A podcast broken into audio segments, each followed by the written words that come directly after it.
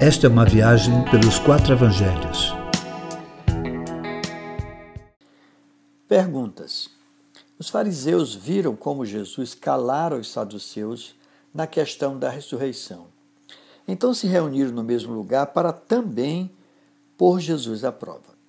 Um deles, doutor da lei, faz a seguinte pergunta a Jesus: Mestre, qual é o maior mandamento da lei? A resposta de Jesus foi simples e direta: Ame o Senhor teu Deus de todo o teu coração, de toda a tua alma e de todo o teu entendimento. Este é o primeiro mandamento.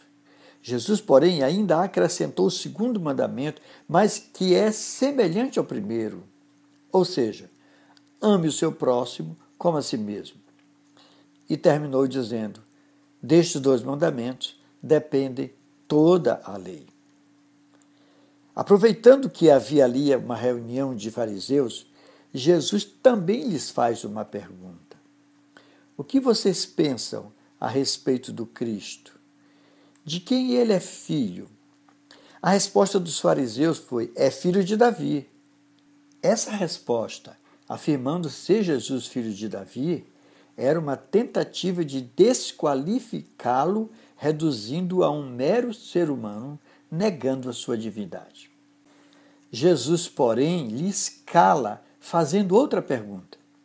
Então, como é que Davi, falando pelo Espírito de Deus, o chama de Senhor? Se, pois, Davi o chama de Senhor, como pode ser ele seu filho? Queridos, nós não podemos duvidar da identidade celestial de Jesus.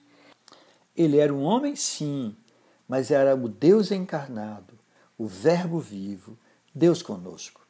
A essa pergunta de Jesus, os fariseus não responderam nada. Na verdade, daquele dia em diante, não ousaram mais fazer nenhuma pergunta a Jesus, pois não tinham resposta à verdade principal de que ele, Jesus, ainda que chamado filho de Davi, era o filho de Deus, era Deus entre os homens. É desse jeito.